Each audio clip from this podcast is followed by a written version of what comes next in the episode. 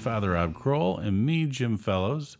Father Rob, how you doing today? Hey, Jim. I am doing quite well. We uh, have a beautiful spring day here in Milwaukee and probably up in Minnesota as well. And we just had a, a number of uh, young men join us for the weekend to uh, have a come and see weekend. They're, they're discerning a vocation to the priesthood, so they spent a weekend here at the seminary with us, and it was a, a wonderful time. So I'm doing quite well. How are you today? I'm all right. We got uh, we got nice weather today, and uh, I'm a little tired because I was uh, up till 4 a.m. smoking a a pork shoulder, mm-hmm. also known as a pork butt. I don't know why they call it that, but they do. That those are two radically different body parts on us, but maybe not on the pork. I don't even know. close to the butt. It's an actual shoulder of the pig. Uh, I don't know why they would But, call uh, it that. yeah, nine pounds. Wow. It took yeah, 16 hours it took to smoke. It was great. It was so much fun. Wow. Wow. I don't know why I love smoking so much, but I really love smoking. well, congratulations. That's quite a feat. Thank you. We have beautiful weather today, and uh, um, yeah, it's. I think this winter things uh, might be behind us. It, it just might. eh, Actually, yesterday, uh, as we record today, yesterday the twentieth was the uh, first day of spring officially. So we're we're now into spring. That is correct.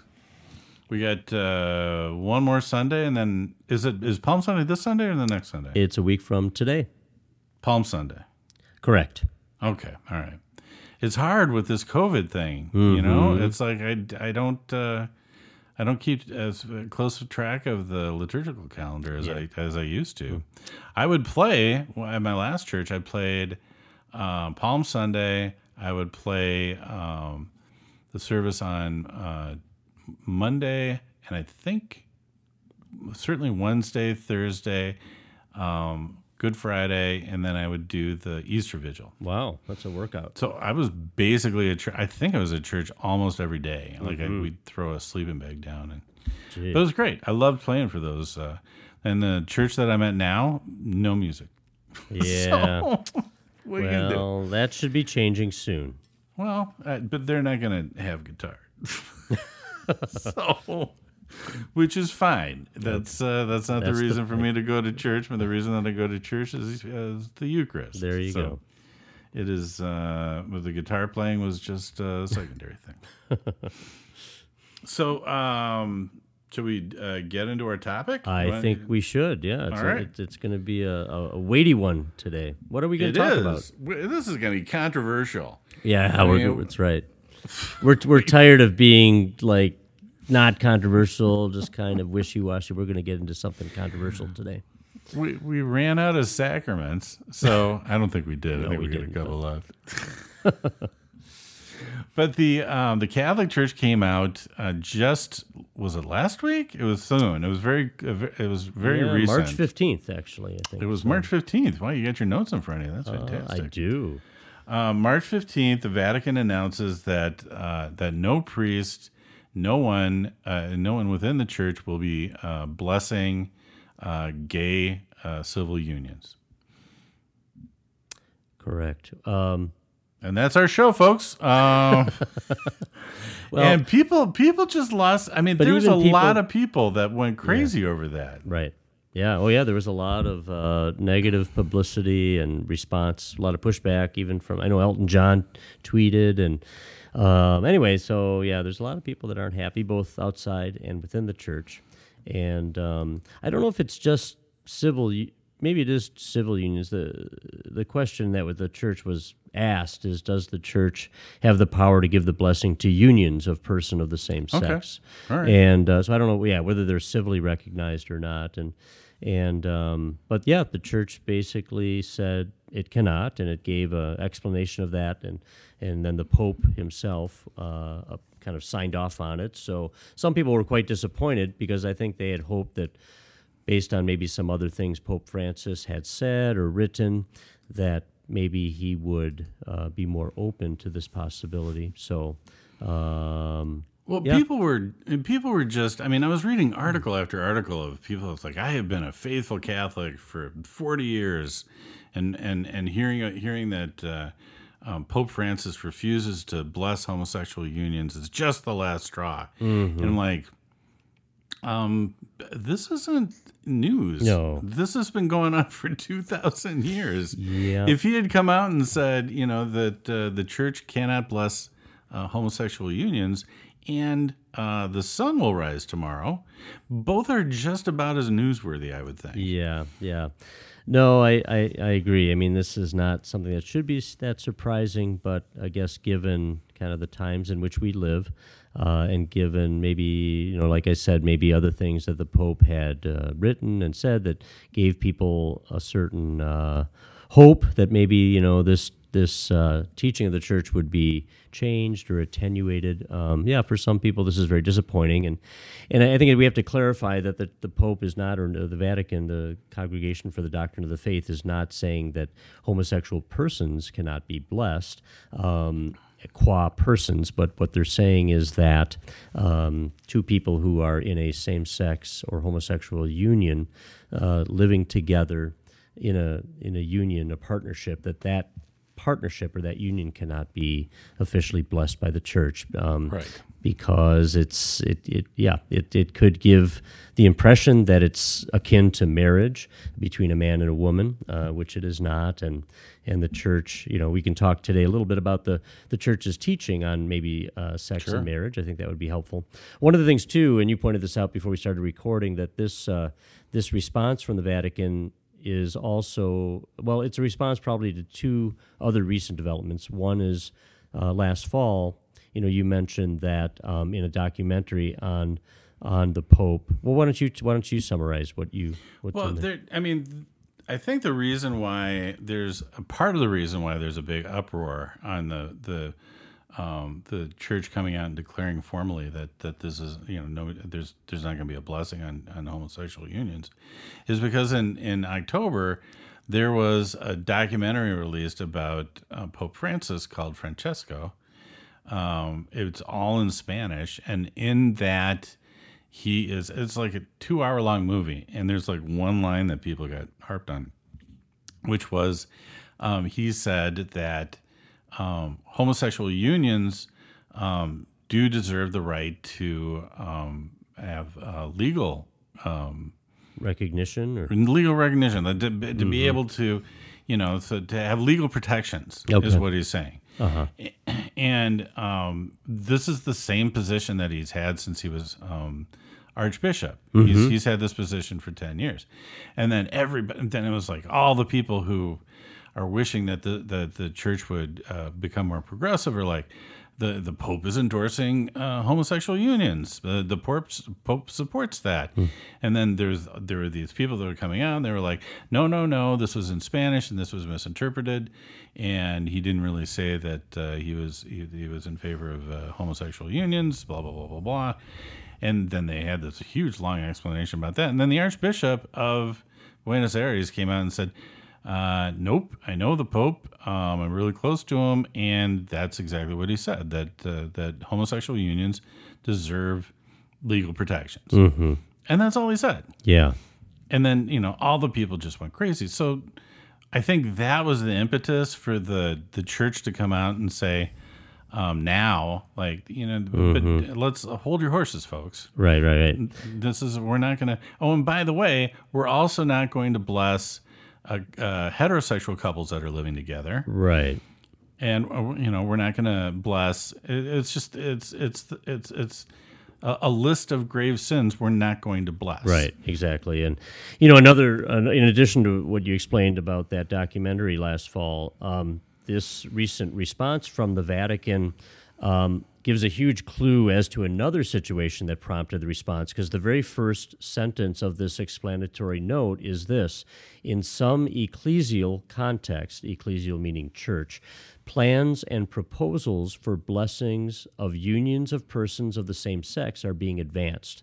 And right, now, what's happening, and again, a lot of people, you know, probably don't aren't following this, but in Germany, there's a whole um, discussion underway because they're preparing for a big church synod within the country of Germany, and um, and so there are some German leaders, including German bishops, who are, you know, really hoping that they can. Um, uh, you know, promote and endorse not only blessings for uh, same-sex uh, partnerships, but other things too, like married priests and.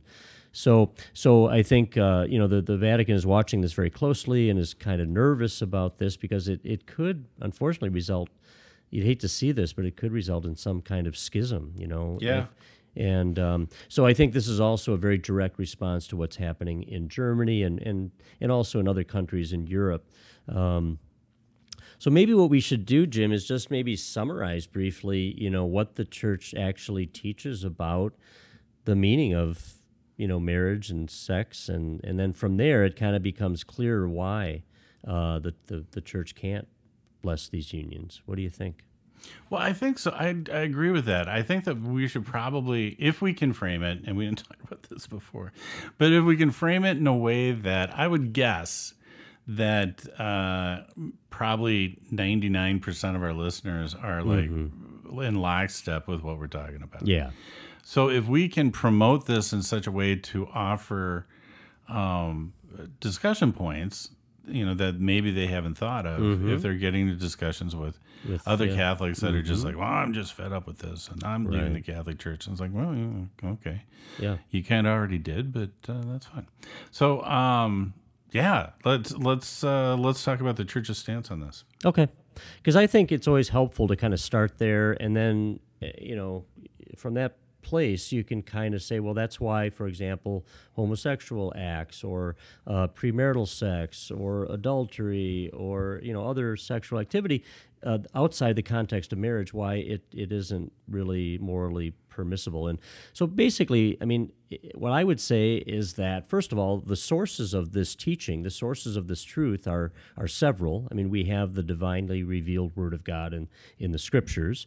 And uh, clearly in the Scriptures, God, you know, reveals to us that He intended to create man and woman, two different instantiations, two different embodiments of human uh, personhood, and that you know men and women are oriented towards each other. You know that's kind of clear biologically, physically, but also not just in their bodies, but also in their you know, in their emotional life and their psychology. And so there's a complementarity, the church would say, between men and women.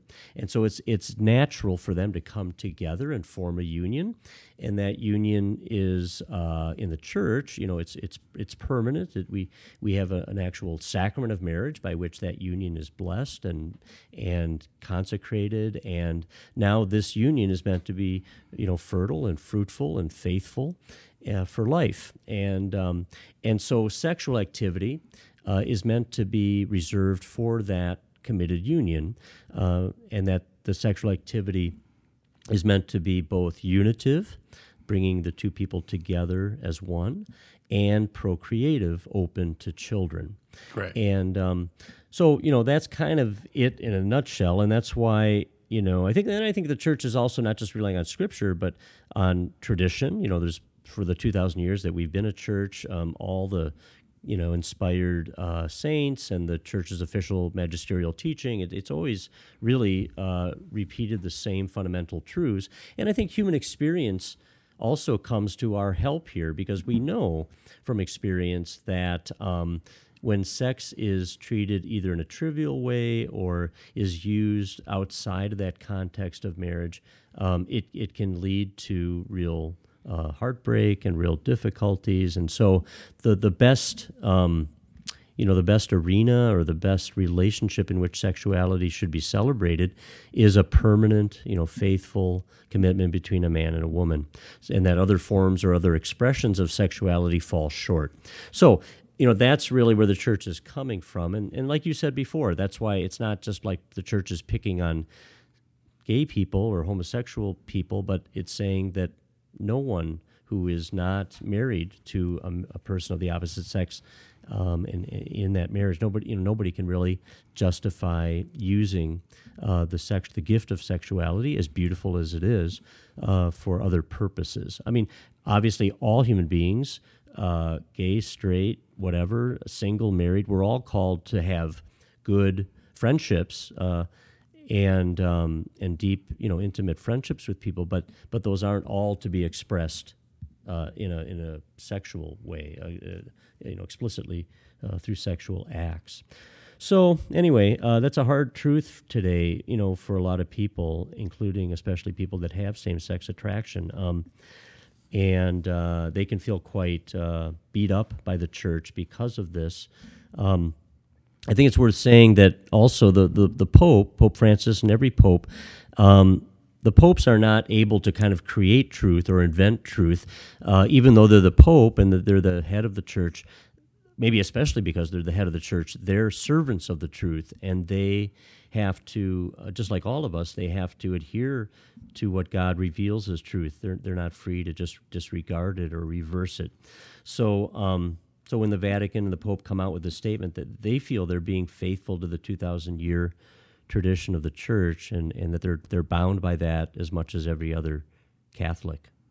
Right. Yeah. And, and a couple things I, I just want to throw in there mm-hmm. Uh, with that. Like the articles that I've read um, that have talked about, I, have been a faithful Catholic for 40 years, and um, I've, I've, I, I um, that the, the fact that uh, now um, the Pope will not bless um, my the union with my, my partner um, is the last straw. And it's like, well, I'm reading this and I'm like, this this isn't news he mm-hmm. didn't create this, like you're saying.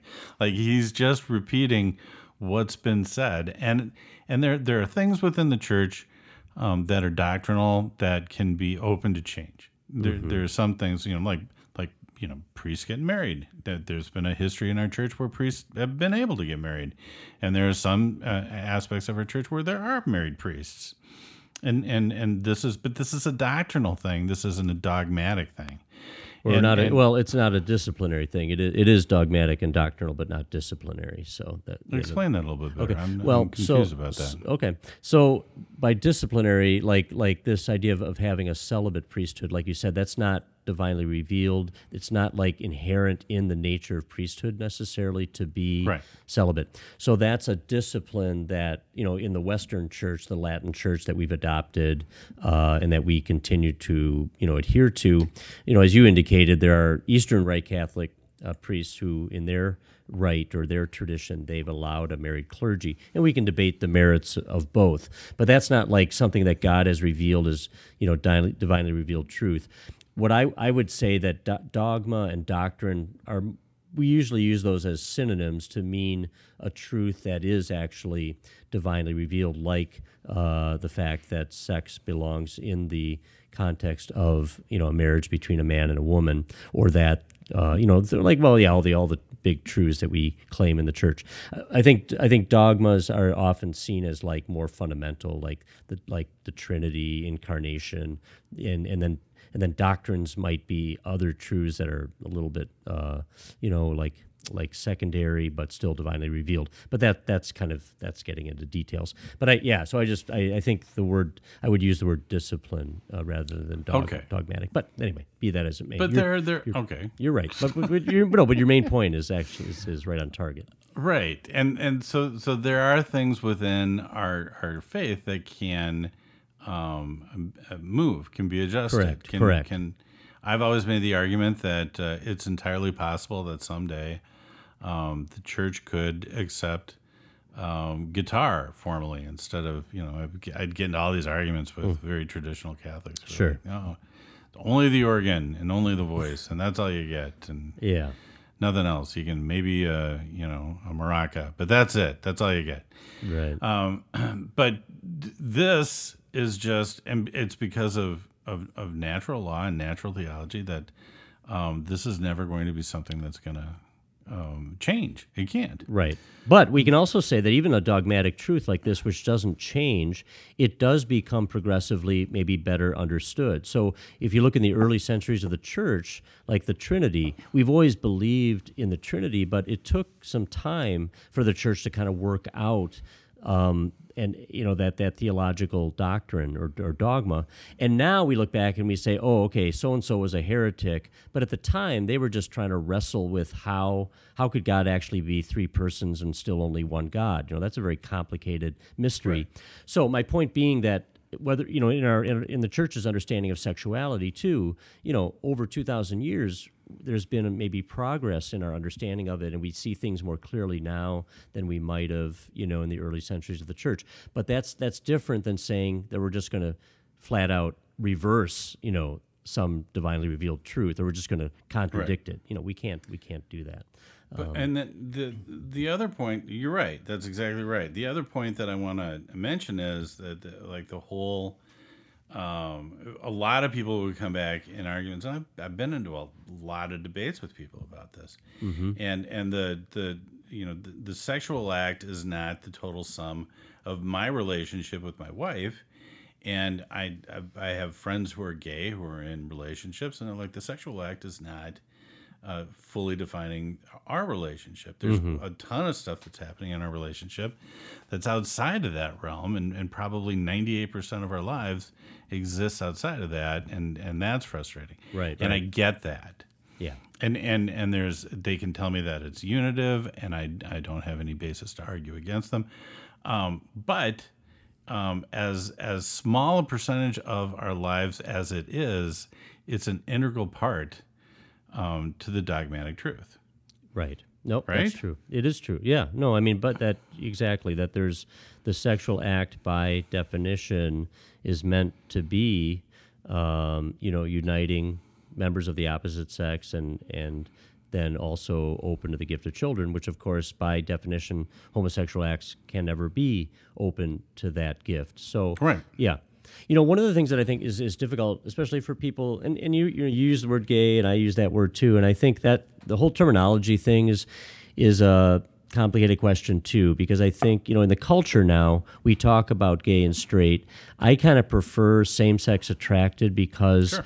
um, gay, in my mind, tends to put too much emphasis on a person's sexual orientation and it kind of like a lot of people want to identify themselves primarily by their orientation and i think using the word gay kind of like plays into that sure. i like to say same-sex attracted person because then it's like okay this is part of my reality. It's it's part of what i experience but it's it's not everything. And and and i know that you know another thing that's difficult today is it's it seems like there's basically two choices. Either either you're out and proud and you're in you know, also in a, a relationship that's explicitly sexual, and that's kind of the the fulfillment of everything, or you're in the closet, you're repressed, you're homophobic, and it's kind of like you know, then you're basically shamed, and and and and I think you know the church would say no. Um, it's, it's possible. more nuanced. Well, it's much more nuanced than that, and and just as we shouldn't define a person by their sexual orientation,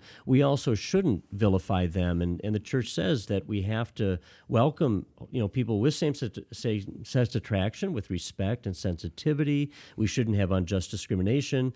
And in fact, what's interesting to me in this latest uh, Vatican statement, it even says here, let me just find the language, it says, um, the presence in such relationships, meaning homosexual relationships or partnerships, the presence in such relationships of positive elements, which are in themselves to be valued and appreciated, cannot justify these relationships and render them legitimate objects of ecclesial blessing. So even though we can't bless these partnerships, um, the church recognizes that there can be still positive elements to them. I mean, authentic friendship can exist there. Right. Uh, there can be a real uh, tenderness, a real desire to serve the other person. So it's not like we're condemning persons or condemning even the relationship wholesale. Right. And and so anyway, and, and within the church, a lot of people don't know about this because it's kind of a it's kind of a, a, a well kept secret. But there is a group called Courage, and there's a parallel group called Encourage, and and these groups are designed to help people with same sex attraction live according to the church's teaching.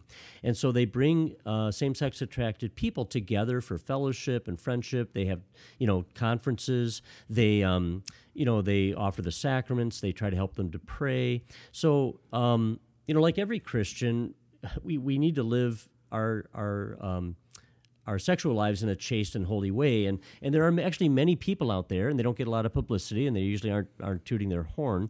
But there are a lot of people out there, a lot of Catholics, but others too, who, while same sex attracted, they they live a chaste life, and they do that with the help of the church's sacraments and pastoral support. And and so that's courage, and then encourage is for like family members and other relatives and friends who want to um, support people in their lives who are same sex attracted. I just mentioned that because the church does have this pastoral outreach, and um, it often go- goes completely unnoticed, which is unfortunate. So Yeah. Do you um have you and we didn't talk about this before. Um, maybe we did. I don't know. I don't remember anything. um, uh, are you familiar with um, a conservative provocateur named um, Milo Yiannopoulos? uh, I actually am not. No, that's quite. It sounds like a Greek name. It is It's a all, it's Greek all Greek to me. I don't know anything about it. It's a Greek name. He's he's uh, he's uh, from Britain. Um, he is uh, a, a, a very articulate uh, conservative, and uh, he will go out and speak about a, a variety of subjects. As you're talking about this, I think I have actually. But go Yeah, ahead. Keep, go, keep he's going. very direct. He's he's very. Uh, um, people get very offended by him. People have called him a white supremacist, and people have called him all this stuff, and and those things are not true. But he is a provocateur because he will um, state things about feminism and about Yeah. uh, conservative beliefs and all this stuff. But he is also uh, he was unabashedly um, uh, homosexual, and. Uh, uh, and, and he would go so far and be like, "How can you call me a white supremacist when I'm dating so many black people? That doesn't make any sense." and his his he married uh, a, a black man, uh, quote unquote married, and uh, um, um, and you know they're living together and, and all that stuff. And, and um, Michael Voris, um, who is also uh, can be very uh, a provocateur. He's a ca- and- Catholic. Yep. Yeah, and Catholic, but does that does does videos all about uh, Catholic? I, I, um, I, I don't necessarily have a problem with what he says. It's how he presents it that kind of rubs me the wrong way sometimes. Yeah. But he called Milo Yiannopoulos out on his because Milo has, has said that he's a Catholic. Ah. And, and, and, and, and Voris calls him out on it. And then Milo Yiannopoulos is like, you know what? You're not wrong. And he, um, we just celebrated the Feast of St. Joseph. Milo Yiannopoulos went through the same consecration to St. Joseph as you and I have. oh my goodness, I didn't know that. Yeah. And he's, he is, uh, he's renounced, um, his, um, his lifestyle Wow. and he is the, you know the the man that he married is a little disappointed um, because he's like I'm not uh, I'm not going to be he was he's still living with me and we're just uh, roommates and he's kind of disappointed. But uh, I am I am I am I'm praying to Saint Joseph uh, to keep me uh, faithful to the church and the church's teaching. And he would be like sharing way more information than anybody wanted to hear about his relationships with men Yeah. um, as he did with uh, you know the other stuff that was ve- uh, very much provocateur. There was there was a riot at berkeley simply because of the fact that he was speaking Wow. Okay. So there was a he's huge- definitely like a lightning millions rod. of dollars of da- damage done Wow. Okay. he is not a friend of the left. Yeah. But but he was he he owned up and he's like, Yeah. you know what? Um, you're right. This is I love the Catholic Church Hmm. more than my attraction for men. Wow. Wow. That's a great testimony, actually. And and and he the Saint Joseph thing just blew Yeah. me away. wow. Well, like, you know, what as you talk about him, I'm thinking of two other uh, individuals that I've, I've read about their stories. And uh, one of them, I read a book a long time ago now called Beyond Gay by a man named David Morrison. And uh, I know that the foreword, I think, was written by Father Benedict Groeschel, who's now deceased, but he was uh, very instrumental in the founding of Courage. And then more recently, there was a man named Daniel Mattson, M A T T S O N, who wrote a book called Why I Don't Call Myself Gay. And so these were two Catholic men who kind of wrote books just about their own experience. And I know Daniel Mattson also appeared in a uh, Catholic film called I think it's called in, in, in the Everlasting Hill Desire of the Everlasting Hills I think is what it's called. And that would be something that might be uh, good for any listeners to watch. There's about four or five people that are profiled who are Catholics and who just talk about uh, how they kind of most of them I think were in kind of the gay lifestyle again using that word in a secular way. They were living Right. a, uh, you know openly homosexual life for a time, and then at some point uh, they either became Catholic or they reverted to their Catholic faith, and they basically decided to live according to the Church's teaching. And they they talk about the joy and the peace that comes from living in that truth. So um, I think you know, like with many things in our life, hearing real people's testimonies can be deeply moving and inspiring. And you know, not that we shouldn't uh, pursue the truth in an intellectual way, but sometimes having it brought home through real lives of people uh, can be maybe more, you know, more, more powerful for us and really touch our hearts. So. Um, I'd encourage people to just look for those those stories out there of Catholics who are trying to live according to uh, to what the Church teaches. So one of the frustrations that I have is is when people like the article that I read talk about uh, how they're done with the Catholic Church now after after 40 years of serving, and um, and, and um, because the church hasn't changed their position, or with the the priests that are threatening to, or the bishops that are threatening to, did we talk about that? Did we talk about Germany? Did that come up yet? Briefly at the beginning, Okay. yeah, we talked about that's kind of one of the one of the reasons why this CDF uh, statement came out now is because of what's happening in, in Germany right now. Yeah, that they're making the big push. Yeah, But but when you go against any dogma, when you declare that the dogma is invalid, um, and and and you you've already left the church, like you you are yeah. Uh, I mean, be careful about that. I mean, you yes, I, I know what you're saying. You're at, you're right. You've kind of set yourself outside the church. Um, But isn't that the definition uh, the not sure definition of uh, um, the latae sententiae um, excommunication. excommunication? Yeah, I mean, I, I guess I would I would agree with you. The only reason I'm I'm hemming and hawing here is because I think, um, and you're not talking maybe about lesser secondary things. You're talking about the biggies, right? The big doctrines. Yeah. yeah. Okay. No, I would agree with you on that. I just I want to be a little careful about saying that. Let's say somebody who I don't know, uh, is struggling with a particular teaching or or uh, is questioning or doubting right now that somehow they're they're like not a Catholic anymore. No, no, like, no, I'm not- saying that.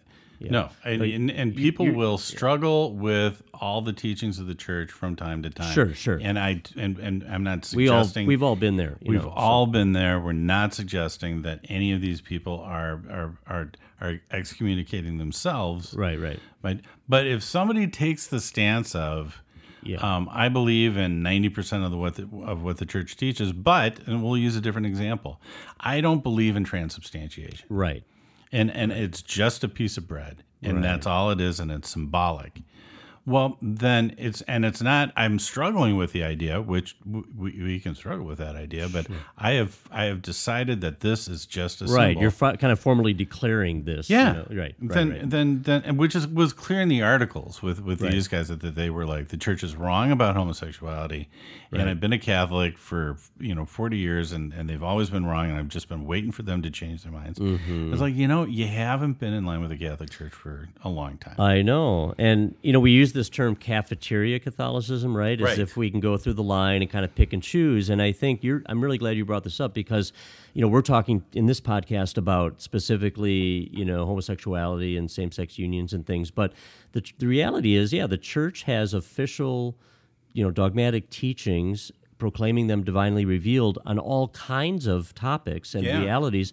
And we don't yeah, we, we can't just sort of decide for ourselves, oh, these these ones are true and these other ones I just gonna, you know, jettison and say they're not true. Because I mean, once you start saying that the church doesn't actually teach the truth about marriage and authentic sexual expression, well then why should we believe it on transubstantiation or the Trinity or anything else, right? or it's like confession or anything, right? Exactly. I mean, so if if if the God isn't guiding this fundamental teaching, and it is pretty fundamental. I mean, there, there, there's very few things more fundamental than about like human nature, uh, the nature of mar- of marriage and sexual, you know, sexual use of our sexual faculty. I mean, that's pretty basic to our lives as as human beings. So if the church got that wrong, I'm not sure I should even bother listening to the church when it comes to uh, social justice issues or Right. or the or any of the sacraments or the or whether God actually became whether Jesus is really God. Maybe he's just a really really really good moral teacher, you know. Right. So anyway, yeah, I think it, it does call into question lots of other teachings if you don't accept this one. So, and the the on the flip side, uh, the, the cafeteria Catholic, which is I, I love that term. Um, the flip side of of people who participate in that are the people who are um, consider themselves to be very orthodox, but then also consider they also have decided through um, their own whatever that homosexuality is um, a worse sin than all the other sins. And I take it. I, I've, I've always taken exception to that. Right. It's it's uh, it, if if uh, a same sex same sex sexual act is a is is a disordered act. It's a great it's an act of grave matter. Um, but there's not degrees of grave matter as far as I've read. I think that uh, um, they're like, wow, it's really because it's you know it's not a natural act; it's an unnatural act, so it's really disordered. And I'm like, okay, um, how about people who are practicing uh, birth control in the Catholic Church, which is widely prevalent? You- There are tons of people who are going to mass every Sunday, and then have been at some point in their lives or are at this moment uh, taking the pill or practicing birth control or getting a vasectomy or doing any of these things, which is also um, widely disordered and um, can and is a grave sin. Be- yeah, because it closes the sexual act, Right. and, and, the, and the union of, of the partners to the gift of, of life, and basically shutting out that, just saying, God, we're not going to invite you into that aspect of our of our marital union, you know. So, yeah. Now, having said that, I mean, you're you're right that that there's many, th- and I think like premarital sex too, right? I mean, we would Exactly. say, you know, we shouldn't be condemning uh, homosexual activity, and then and then saying that's not this, you know, that's worse than than having premarital sex or whatever. Now, it's true though too that like within the realm of grave or serious matter, we can still say there there are gradations, and, I mean this is obvious in you know like like murder is grave and seriously wrong, but it's not. It's it's a lot worse than than sexual. Uh, Okay, know, that's again. fair. So, but but but no- but your point, I think what what I feel comfortable saying is that we shouldn't single out homosexual, uh, even though it's true that like premarital sex uh, between a man and a woman, between let's say two young people in high school or whatever, uh, there at least there is still that complementarity. There's still that natural law thing of you've got a man and a woman engaged in it, which is different than two men or two women. But uh, what we're, what we're, I think we're essentially what we're saying is we got to be careful about labeling homosexual, you know, activity as sort of this uh, horrible thing that is so much worse than these other sexual sins. And you know, when and when, when Pope Francis said famously, you know, who am I to judge? That's another compliment or another comment, right? They got a lot of press. And, you know, I think, you know, what he was also saying there is that um, we shouldn't be judging people's hearts. I mean, to be honest with you, Jim, I would say, you know, I mean, we, we probably, th- this day and age, we probably all know many people that are same sex attracted, probably have relatives and friends that are in, in you know, uh, gay partnerships or homosexual partnerships. Um, when two people feel that attraction to each other, and and that's a real experience. Um, we can talk about the reasons for it, which are kind of mysterious. But when two people of the same sex are attracted to each other romantically, I mean, given the culture in which we live in the West, it it's it's kind of like not surprising that they might then you know actually engage in Right. express that intimacy or that romantic attraction through sexual activity just given all the messages they hear in the culture so it, it i mean I, we should almost be surprised that anybody lives according to the church's teaching in a Well, sense yeah. and, And the same is true with hard to. contraception right as you pointed Right. out so my point being that like while I want to promote and explain in a beautiful way and a, a positive way the church's teaching to people, I kind of almost assume that they're that they're not going to be living it because they don't hear about it. We don't often preach about it, and all the message they're getting from the larger culture culture is just like go for it, you know. Right. So anyway, uh, My, my struggle with the people who have declared themselves to be Orthodox Catholics is that they are they seem very com- a lot of them, not all of them, um, the ones that argue the point that um, same-sex attraction is a graver sin than other sins um, feel very comfortable um, thinking that, or not stating it outright, but but somehow asserting that um, people with same-sex attraction are less than. And I Yes, and I have a hard time with that. And my big point that I come back to every time with them is like, if if you commit a mortal sin, um, there's not different degrees of mortal sin. You're just going to hell. Like, is there is are, are you going to go? Does it matter if you're going to a different part of hell? You're going to hell. You're separated from God.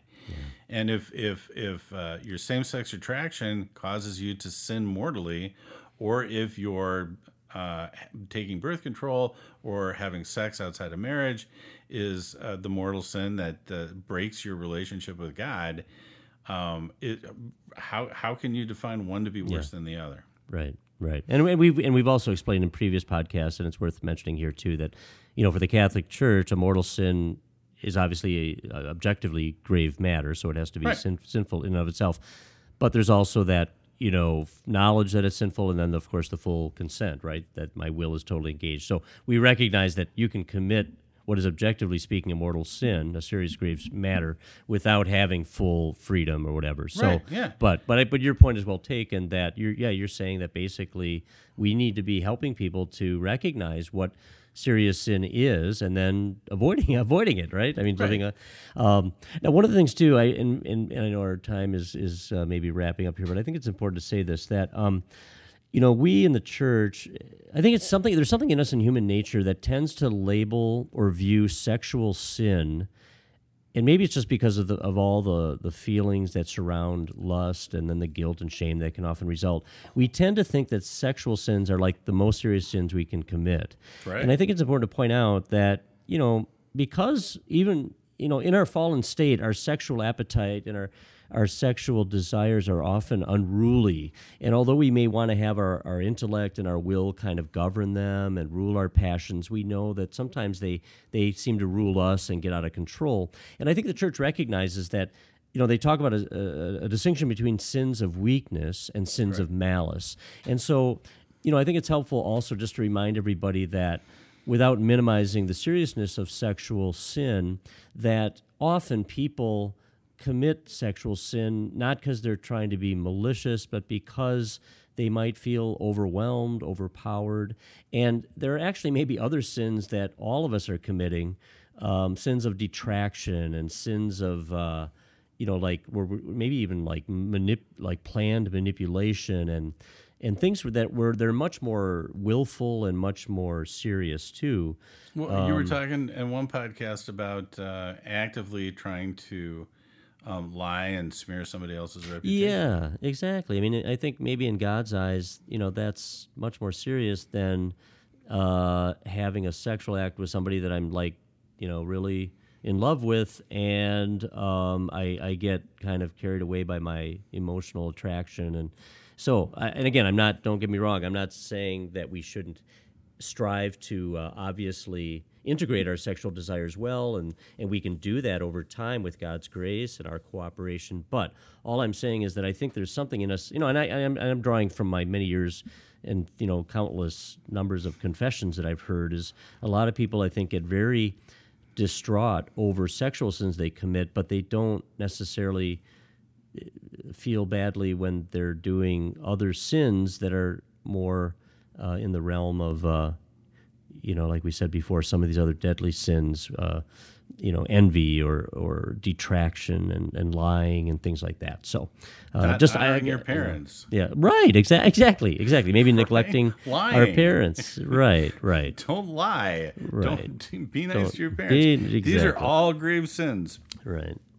My point being is that the, the two things I was hoping for us to get across today. One, um, obviously, the church is never going to bless um, same sex unions in whatever form.